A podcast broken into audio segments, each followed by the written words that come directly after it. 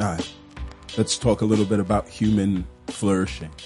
Um, early nomadic societies were all really based on the principle of getting to water, right? One of the major concerns was if we're ever going to flourish, we've got to make sure that we have enough water to sustain life. So their lives uh, were really spent around the principle of how can we get to water. Let's clear out a pathway so each morning when we wake up, we can fetch the water that we need and bring it right back, right? That was just agreed upon. It was the ordinary way that folks lived.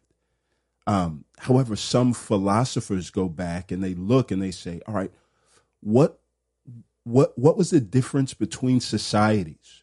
Why did some societies seem to flourish at a faster pace than others? And one of the things that they came to was this. Um, the societies that would spend their time uh, reversing the perspective from um, how can we get to water each day to no, no, no. How can we get the water to come to us each day? Once they reversed that perspective, the civilization, the civilization began to flourish. In other words, when it comes to flourishing, um, it is advantageous. It's an advantage to be a part of a society that can turn on a faucet instead of having to travel miles and miles to go and fetch water um, each day. And the same is true spiritually uh, with us, right? We now are still tucked away at home. Um, the actual doors of our church building are still closed. Uh, there's no fire hydrant of a Sunday sermon that we can depend on to get us through the week. Um, and I think some of us in the past, we we worked so hard to ensure that we traveled the miles that it took to a church building on Sunday to fetch water that would quench our souls through the week. And now there's not even the actual opportunity to to do that. And even if there was, um, we, live in a world right now where there is a constant stream of humans that are turned hashtags that deplete whatever reservoirs of faith that we had, right? Uh, long gone are the days where we can passively get into a church on a Sunday morning with the hopes of being filled for the week to come because uh, as we go through these weeks now, every few days, there is something that is aiming at putting a hole in the bottom of our cup. So here are two scriptures um, that were on my heart this morning as I woke up, feeling once again some of the hopelessness that comes with waking up to a world uh, where I expect to hear bad news. Both of these uh, come from the Psalms, and both of these are going to be plugs to yeah, plug up the bottom of your faith tank when it feels uh, empty. The very first one is this Psalm 94 19, and it says this When the cares of my heart are many, God, it's your consolations that cheer my soul. Um, for the past few weeks, every weekend that I wake up to preach on Sunday, uh, I kind of have the feeling, the same feeling that I have whenever I get up to preach at a funeral, right? Uh, just out of sorts, not really able to think straight. The last time that I felt this emotionally up and down for such a sustained period of time was after my brother died.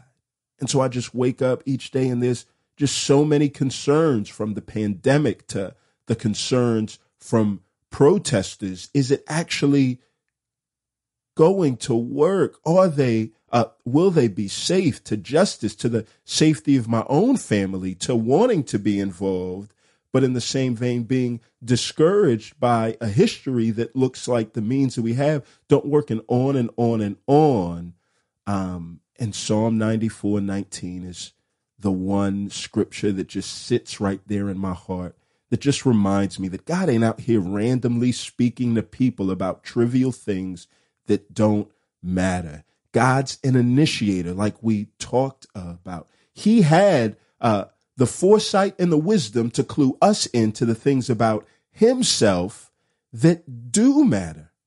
And for our survival, what God has done is He's already dug a ditch, created the irrigation and the piping to bring consolation and cheer right to our front doorsteps every morning for our flourishing.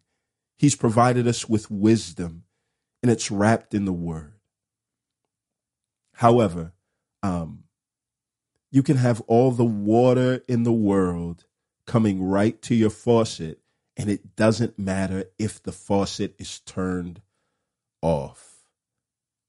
Right?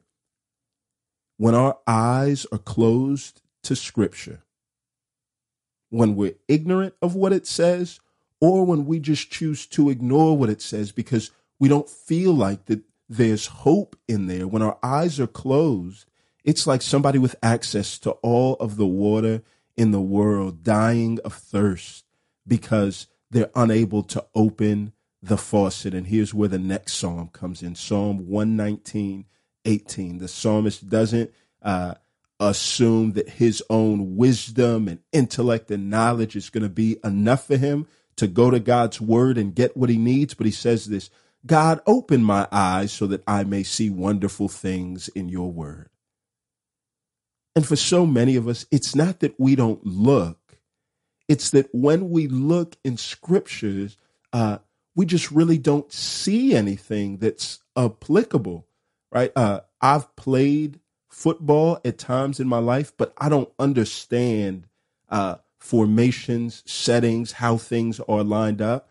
So whenever I watch football, I've got to sit down with somebody and say, hey, uh, we're both looking at the same thing, but I don't see what you see. Help me to see uh, what you see. What is getting ready to transpire? And somebody that knows it uh, can help me see what they see. And that's what we do. We say, God, all right, I know that your Bible is not filled with trivial things and stories that are just meant to inspire. I know that there's good stuff in here, but God, open my eyes so that I may see wonderful things in your word. Open my eyes, turn on the faucet so that I don't have to spend my time chasing, uh, fetching water from sources that aren't going to satisfy my soul.